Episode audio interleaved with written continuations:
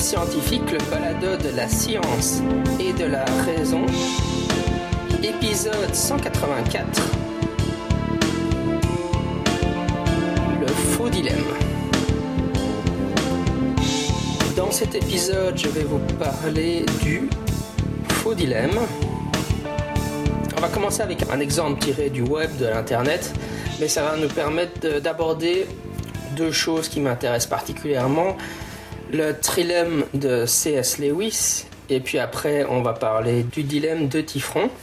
Euh, donc c'est deux choses qui m'intéressent du côté de la, de l'apologétique et de la contre-apologétique. Euh, cette semaine, je lisais un texte euh, de Sylvain Poirier que je connaissais en fait, mais qui est une critique très agressive de la, la zététique qui s'intitule Les dérives sectaires du mouvement zététique et euh, enfin, dans ce texte, il, euh, il attaque la zététique et puis il parle de, de votre serviteur, de, de, ce blog et du balado. je ne sais pas s'il parle vraiment du balado, mais en tout cas du blog. C'est un texte qui date d'il y a quelques temps déjà, de plusieurs années, hein, je le connais depuis longtemps. Mais alors, je, bon, je sais plus pourquoi je suis allé voir le texte. Euh, je crois que j'étais en train de chercher parce que Gilles Fernandez disait qu'on avait dit beaucoup de mal de moi sur le forum de l'Observatoire zététique, parce qu'il y a beaucoup de tenants qui se baladent sur le forum de l'Observatoire zététique, bizarrement. Enfin, c'est pas bizarre, mais bon. Il y a très peu de zététiciens qui fréquentent le forum de l'Observatoire zététique. Euh, moi, je l'ai fréquenté, puis j'ai abandonné vu le contenu. Et il y a beaucoup de zététiciens que je rencontre qui disent Ah, moi, j'ose plus aller sur le forum de l'Observatoire zététique. Enfin, bref, ça, c'est une autre histoire. Je crois que je cherchais ça, je googlisais ça, et puis finalement, je suis retombé euh, sur le texte de Sylvain Poirier, puisqu'il me mentionne dedans. Et alors, voilà, il, présente, donc, euh, je vous cite l'extrait. Donc là, je cite Sylvain Poirier. De deux choses l'une. Ou bien tous les arguments écrits dans ce blog par son auteur, entre parenthèses Jean-Michel Abrassard, sont absolument exacts et irréprochables sur le plan rationnel et scientifique, ou bien c'est plus ou moins un fou et ou un menteur, en tout cas quelqu'un de largement égomaniaque. Et euh, voilà, donc en surfant, je tombe sur cette phrase et je me dis, waouh, c'est un magnifique exemple de faux trilemme.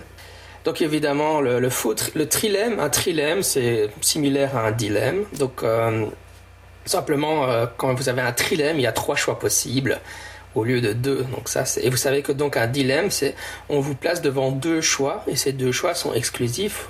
vous devez absolument choisir un des deux côtés de l'embranchement, soit A, soit B. Euh, ça, c'est le dilemme. Dans le trilemme, il y a trois embranchements, et dans le quadrilemme, il y en a quatre, etc. Et donc voilà, c'est un, magnifique exemple de, faux trilemme, et donc ça m'a motivé à expliquer, euh, enfin, à bloguer là-dessus, et donc à vous en parler aujourd'hui. Donc là, le, paragraphe est structurellement présenté comme un dilemme, puisqu'il met de deux choses l'une. Ça, c'est typique. Un de mes dilemmes préférés, c'est le dilemme de Jacques Prévert, le poète Jacques Prévert, qui disait donc son dilemme c'est de deux choses l'une, l'autre c'est le soleil. Mis à part ça, euh, c'est un magnifique exemple de trilemme. Euh, oui, donc euh, c'est structuré comme un dilemme puisqu'il dit de deux choses l'une. Donc si on dit que c'est un dilemme, ben alors l'idée c'est que vous avez le choix entre les deux branches, où tout ce que j'écris sur ce bloc est parfaitement exact, irréprochable, ou je suis un fou menteur. Voilà, on est plutôt face à un trilemme soit tout ce que j'écris sur ce bloc est parfaitement irréprochable, soit je suis un fou, soit je suis un menteur, ou alors un quadrilemme, soit tout ce que j'écris sur ce bloc est parfaitement exact, irréprochable, soit je suis un fou, soit je suis un menteur, soit je suis largement égomaniaque. Et vous devez donc faire votre choix. Là-dedans, c'est le trilemme qui m'intéresse. Hein. Soit tout ce que j'écris sur ce blog est parfaitement exact, irréprochable, soit je suis un fou, soit je suis un menteur, parce que comme nous allons le voir, il ressemble très très fort au trilemme de de C.S. Lewis et c'est pour ça que je me suis dit mais bon enfin c'est pratiquement le, trilemme de C.S. Lewis qu'il nous, nous sort là et donc euh, voilà c'est ce qui m'a amené à en parler. Un peu de définition en logique. Le faux dilemme, donc pas le vrai dilemme. Hein. Le vrai dilemme, évidemment, il peut avoir que deux choix et surtout ne pas en avoir d'autres que deux. Évidemment, le faux dilemme, à l'inverse, consiste à présenter deux solutions à un problème donné comme s'ils étaient les deux seuls possibles. Vous avez le choix entre ceci ou cela, alors qu'en réalité, il en existe d'autres. Donc c'est ça le faux dilemme. On vous présente un choix, on, on, essaie de vous faire croire que ce choix est le seul choix possible, alors qu'en réalité, il y a une, au moins une troisième branche qui est possible. Avec un vrai dilemme, avec un dilemme correct, ce n'est pas possible. Un vrai dilemme, il peut avoir que le choix, deux branches et c'est tout. Il n'y a pas moyen d'en trouver d'autres. On verra ça avec euh, le dilemme de Tifron qui, à mes yeux, est un vrai dilemme. Quoi qu'il en soit, vous avez un faux dilemme, donc pour démystifier le faux dilemme, ou le faux trilemme, ou le faux quadrilemme, peu importe, il suffit simplement de montrer qu'il existe au moins une autre possibilité que celle proposée par la personne qui énonce le dilemme.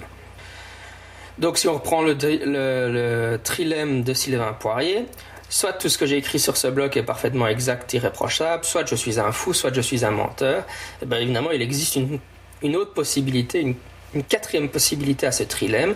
Il se pourrait très bien que tout ce que j'écris sur ce blog ne soit pas parfaitement exact, irréprochable, mais que je ne sois ni un fou ni un menteur. Parce qu'évidemment, j'ai jamais prétendu que tout ce que j'écrivais sur ce blog était parfaitement exact et irréprochable. Un être humain qui ne commet jamais d'erreur, cela n'existe tout simplement pas. En plus, euh, sur le blog euh, ou sur le balado, j'exprime des, opinions qui évoluent avec le temps. Alors le blog, je l'ai commencé en, en 97, donc ça fait 5 euh, ans. Donc en 5 ans, entre les premiers, les premiers textes que j'ai écrits sur le blog et ceux que j'écris maintenant, ben, il y a certainement moyen de trouver des, contradictions dans le sens où ma position a évolué sur toutes sortes de sujets. Il n'y a que les morts qui n'évoluent pas ou qui ne changent pas d'idée ou qui ne changent pas d'avis. Rien de plus normal. Mais donc, comme je vous l'expliquais, euh, si je parle de ce faux trilemme de Sylvain Poiré, c'est pas tellement parce que je veux répondre à Sylvain Poiré, je pense que c'est parfaitement inutile. Euh. Son argumentation est vraiment bancale, euh, à l'image du, faux trilemme dont nous discutons ici. Mais alors, tout cela nous amène au trilemme de C.S. Lewis, qui est vraiment très similaire. Alors, C.S. Lewis est un des plus célèbres apologistes chrétiens du XXe siècle. Euh, vous le connaissez tous à cause de sa série de romans de fantasy euh, qui se déroule dans le monde de Narnia. Donc euh, le monde de Narnia, pour ceux qui n'auraient pas compris, enfin je l'ai déjà expliqué sur le balado, mais évidemment c'est de la fantaisie chrétienne. Hein. Le, but c'est de faire passer la pilule de la théologie chrétienne via de la fantaisie, ce qui, est fascinant parce que moi je trouve toujours, enfin faut le regarder. Hein. quand on regarde le monde de Narnia, il y a plein de trucs qui paraissent complètement absurdes, mais en fait c'est pour illustrer euh, la théologie chrétienne, mais ça n'en est pas moins absurde quand c'est présenté sous forme plus théologique. C.S. Lewis, il a écrit ses romans de fantasy donc pour, pour euh, évangéliser les enfants, hein, le monde de Narnia, ou pour les jeunes enfants chrétiens. Les parents chrétiens donnent ça à leurs enfants pour les initier à la théologie chrétienne. Peu importe. Mais il a écrit aussi des ouvrages d'apologétique, de, de défense. Donc l'apologétique, pour rappel, c'est la défense, entre guillemets, rationnelle de la foi chrétienne. Et dans tous ces ouvrages, le plus célèbre s'appelle Mere Christianity, donc la, simple chrétienté. Je sais pas trop comment il est traduit en français, euh, mais en tout cas en anglais, il est Mere Christianity.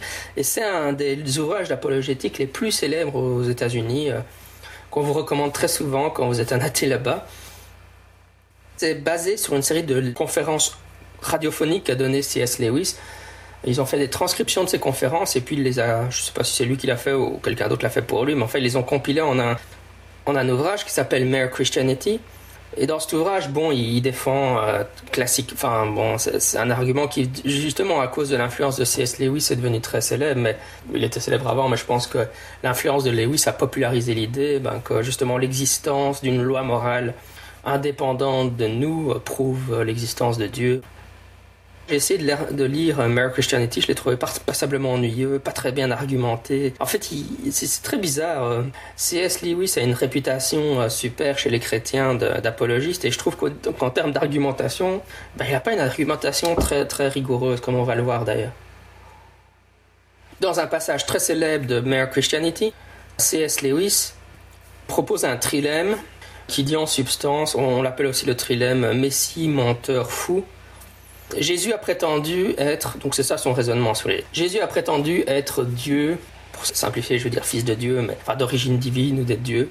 Mais quelqu'un, un être humain qui prétend ça, il y a que trois possibilités pour C.S. Lewis. Soit il est fou, soit c'est un menteur, il ment et hontément, soit c'est effectivement, il est effectivement Dieu ou fils de Dieu.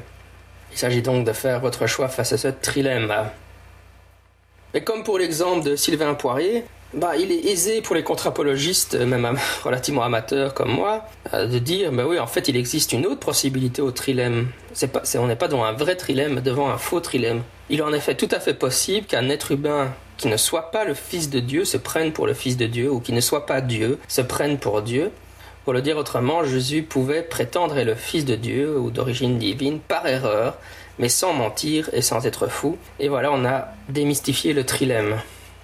Alors souvent, les, gens qui défendent, qui défendent C.S. Lewis, qui font une lecture charitable de C.S. Lewis, ils disent ah mais oui mais C.S. Lewis se rend bien compte que c'est pas aussi simple, il se rend bien compte que c'est pas un vrai trilemme. Euh, enfin bon, c'est ça les contre-arguments qu'ils donnent. Mais je, trouve ça assez euh, ridicule. Euh. Comme si Lewis était incapable d'imaginer qu'un être humain puisse puisse prétendre être Dieu ou d'origine divine ou fils de Dieu sincèrement sans que ce soit vrai quoi par erreur je crois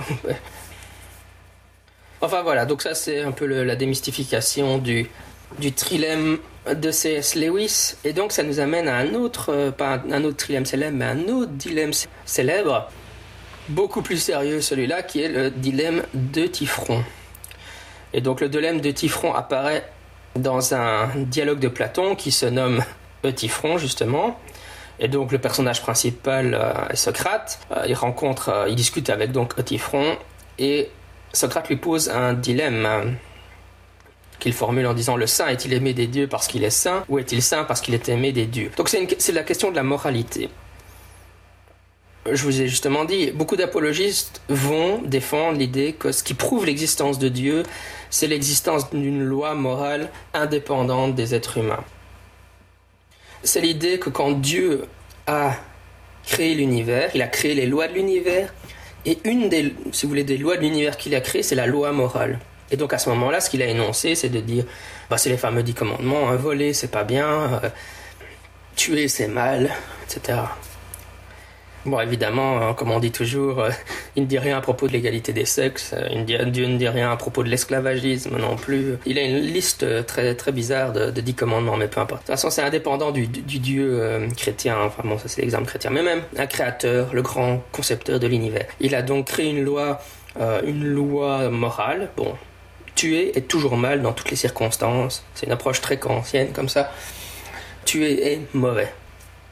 Et alors, ce que font les êtres humains, c'est que par, euh, par la raison, par la foi, peu importe, ils, ils, arrivent à déterminer les lois qui ont été dictées par Dieu. Ils ah, tuer c'est mal, ou violer c'est mal.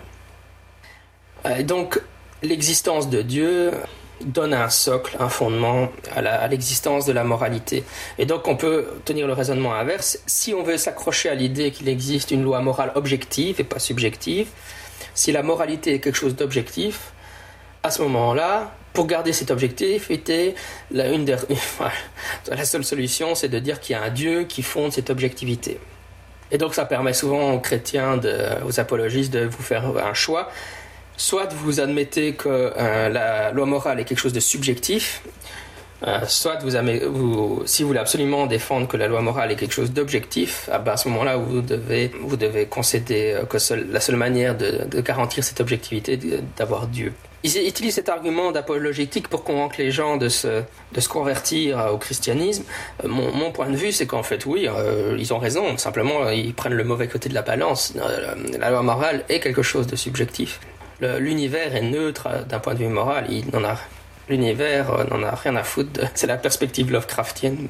N'en a rien. Enfin, euh, mais je pense que c'est la perspective athée. Quoi qu'on meure, qu'on vive, qu'on souffre, qu'on l'univers, la, réalité extérieure est neutre par rapport à ce qui se passe. Il y a pas je sais pas, quand il y a un tsunami qui tue des millions de gens, enfin des milliers de gens, peu importe, mais je veux dire, l'univers, ça lui pose pas de problèmes moraux. Hein.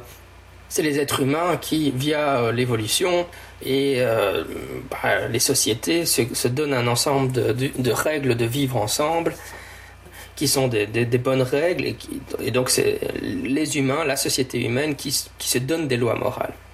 Et donc on peut, via la philosophie, se concevoir différents systèmes pour justifier les lois morales qu'on se donne, comme le système kantien euh, avec des règles absolues, ou le système utilitariste, ou euh, la morale aristotélicienne je veux dire, on peut se donner des systèmes pour justifier les, lois morales qu'on se donne, mais c'est pas quelque chose qui existe indépendant des êtres humains hein, dans la nature. Je veux dire, si, si tous les êtres humains disparaissaient sous un coup de l'univers, les lois morales n'existeraient pas indépendamment de nous. Bon, évidemment, ça, ça, ça évoque aussi des questions complexes de philosophie. C'est un peu, par exemple, euh, via les mathématiques, euh, si on dit est-ce que les nombres existent objectivement, est-ce que le chiffre 1 a une réalité objective ou c'est juste une invention humaine? Il y a des gens qui sont pas chrétiens et qui disent que, qui peuvent, des, philosophes qui sont pas chrétiens ou qui croient pas, en, qui sont pas théistes, qui croient pas en Dieu et qui défendent quand même l'idée que les lois morales sont, ont une existence objective. Mais bon, je vais pas rentrer là-dedans. Ben, moi, ma, position, c'est non, en fait, les, lois morales sont subjectives. Maintenant, ça ne veut pas dire qu'il ne faut pas, faut commencer à tuer, violer, piller, etc. Euh, les humains se donnent des lois morales à eux-mêmes qu'il faut suivre. Ça nous amène donc au dilemme de Tifron, puisqu'en fait, c'est déjà les, questions que se pose Platon dans, via Socrate dans ce dialogue. Et lui, son argument, c'est un dilemme qu'il pose à son interlocuteur. Donc ça, c'est un argument de contre-apologétique. L'argument est en substance. Soit on dit les dieux, évidemment parce que Platon pense aux dieux gréco-romains, hein, ou alors, mais ça n'a pas d'importance, ou Dieu. Dieu a énoncé les lois morales, la loi morale. Donc il a dit, ah, tuer c'est mal, voler c'est mal, élever des enfants euh, dans l'amour c'est bien. voilà, il s'est amusé à ce jeu-là. Si on penche pour cette option-là, donc en fait que c'est Dieu qui décide c'est quoi, les, quelles sont les lois morales à suivre, première branche du, dilemme, bah à ce moment-là ça veut dire que en fait elles sont elles sont aléatoires. Dieu aurait pu très bien dire à l'origine, enfin au moment de, la création de l'univers, Dieu aurait pu donner tout à fait d'autres lois. Il aurait pu dire violer c'est bien, aimer ses enfants c'est mal. il aurait et du coup en fait on arrive à une conclusion relativiste. Hein. On en arrive à dire euh, on a des lois morales mais en fait elles sont tout à fait euh, elles sont si subjectives mais au lieu d'être subjectives aux êtres humains qui les construisent elles sont subjectives à Dieu qui les a énoncées mais on pourrait imaginer un, autre monde possible où Dieu est énoncé de toute autre loi morale. Ça c'est une branche. Alors évidemment on veut éviter ce côté-là de la branche les chrétiens, ça leur plaît pas trop ça. Alors ils vont dire ah ben non, en fait Dieu n'a fait que dire des lois morales qui, existaient objectivement. C'est-à-dire que Dieu connaît, il sait ce qui est bien et mal. Et puis il ne fait que nous informer. Voilà, je sais bien que tu es c'est mal. Alors je vous, le, je vous le dis dans les dix commandements, tu es c'est mal. Si vous êtes de ce côté-là du dilemme, le problème, c'est qu'évidemment, les lois morales existent indépendamment de Dieu, c'est-à-dire que où existe l'omnipotence de Dieu, puisqu'en fait Dieu lui-même subit la loi morale et n'est qu'un médiateur qui nous en informe. Les lois morales ont une, une, existence objective indépendante des dieux ou de Dieu, ça s'appelait pas trop aux chrétiens non plus. Et euh, dans ce cas-là, donc dans le premier côté de la branche, ça mène à une sorte de euh, relativisme. Dieu a énoncé des règles, mais elles auraient pu être tout autres, donc en fait finalement tout se vaut. Et de l'autre côté de la branche, Dieu subit les règles morales comme tout le monde, il est aussi soumis à la loi morale, et donc finalement on n'a pas besoin de Dieu. C'est-à-dire qu'on peut utiliser la raison pour deviner. Dieu n'est qu'un intermédiaire, donc on peut, on peut contourner l'intermédiaire et utiliser la philosophie, la raison pour découvrir nous-mêmes les lois qui existent objectivement. Et donc euh, voilà, Platon, via son personnage Socrate, euh, soumet ce dilemme. Et voilà, là c'est un vrai dilemme. À, à mes yeux, c'est un vrai dilemme. C'est-à-dire qu'il n'y a, pas, a pas de moyen d'échapper à ce dilemme. Malgré tout, c'est un dilemme qui pose grandement problème aux théistes, particulièrement aux chrétiens. Et donc, euh, William Lane Craig, qui est un apologiste chrétien très célèbre, il argumente que le dilemme du Tifron est un faux dilemme, pas un vrai dilemme. Moi, personnellement, je pense que c'est un vrai dilemme comme je vous l'ai expliqué, pour sortir d'un dilemme, enfin pour montrer qu'un dilemme est un faux dilemme et pas un vrai dilemme, ce que vous devez faire, c'est proposer une troisième alternative. Donc vous voyez les deux alternatives qu'on a dans le dilemme, dilemme du Tifron. Quelle troisième alternative peut-on envisager? Eh ben, William Lane Craig, ce qu'il propose, c'est qu'en fait, Dieu n'énonce pas la loi morale, donc il ne décide pas au hasard, il ne fait pas une décision au moment de la création de l'univers, d'un côté, ou de l'autre, il ne, il ne fait pas que se référer à la loi morale objective dans un rôle de médiation. Non, en fait, ce qu'il nous dit, c'est que le troisième choix, c'est que Dieu est la loi morale. Euh, donc euh, c'est comme dire, c'est comme dans le monde platonicien des idées, hein, il y a le beau, le bien, etc. Donc la loi morale, ce serait le bien avec un B majuscule. Et donc Dieu, non seulement un des, attributs de Dieu, au lieu d'être omnipotent, omniprésent, omniscient, etc., il serait aussi le bien. Donc ce serait sa nature d'être le bien. Et donc il n'énonce pas la loi morale, il est la loi morale par essence. Et alors le reste de l'univers se conforme à, ce qu'il est. Pour le reste, je vous renvoie au, moult euh, podcasts et livres, articles publiés dans des revues de philo William Lane Craig a, écrit sur le sujet, donc où il défend que le dilemme du Tifron est un faux dilemme. Ça me paraît être euh, un jeu de langage, enfin je veux dire ça me paraît être très sémantique. Ça, veut dire quoi que Dieu est le bien, que son essence est le bien? C'est la question des attributs de Dieu, donc euh, il faudrait rappeler que les attributs de Dieu sont incohérents. Euh, ça veut dire quoi être omnipotent? Enfin, y a la fameuse contradiction que tout le monde connaît, mais enfin, je sais pas si tout le monde la connaît, mais enfin, elle est très classique de contre-apologétique. si Dieu est omnipotent, est-ce qu'il peut créer une pierre qu'il se qu'il ne serait pas capable de soulever? Est-ce qu'il pourrait, créer quelque chose? C'est aussi un dilemme d'ailleurs, tiens, amusant. Est-ce que Dieu, avec son omnipotence, peut créer quelque chose qui limite sa propre omnipotence? Bah, Si vous répondez oui, c'est vrai qu'il est omnipotent, mais comme il crée quelque chose qui, dépasse son omnipotence, il l'est plus. Et à l'inverse, si vous dites non, bah, il n'est pas omnipotent, donc dans, les deux, choix du dilemme, il n'est plus omnipotent. Enfin, ça, c'est le problème de l'incohérence des attributs divins. Et donc, si vous rajoutez encore le bien là-dedans, euh, et troisièmement, évidemment, je ressortirai euh, les passages bibliques qui montrent que le Dieu de la Bible est tout sauf un caractère, euh, sauf un personnage euh, moralement bon, particulièrement dans, l'Ancien Testament, puisque il ordonne un génocide. Dieu ordonne à, Moïse et son peuple de tuer tout le monde, y compris les femmes, les enfants, les ânes et les bœufs, pour être sûr que pour reste rien. Euh, donc euh, voilà, pour dire que le Dieu chrétien c'est le bien incarné, enfin il est le bien par essence, oui, mais dans la Bible, Dieu commet des tas d'actes que nous, euh, avec nos intuitions morales, considérons mauvaises, donc ça tient pas la route. Je vous laisse méditer sur ces, sur dilemmes et trilèmes. Et donc comme ça j'en ai profité pour vous, pour vous parler du trilemme de C.S. Lewis, qui à mon avis ne tient vraiment pas la route, et par contre le dilemme du Tifron, qui est un vrai dilemme qu'il faut connaître quand on veut faire de la contre-apologétique. C'est marrant que Platon euh, ait déjà, déjà contre-argumenté la question de, de oh je vais prouver l'existence de Dieu ou des dieux par l'existence d'une loi morale objective. Et Platon déjà il y a bien bien longtemps a contre-argumenté euh, cet argument de manière très efficace via le dilemme du Tifron. C'était Scepticisme scientifique, le balado de la science et de la raison. Je suis votre hôte, Jean-Michel Abrassard. D'ici là, la semaine prochaine, sceptiquement vôtre.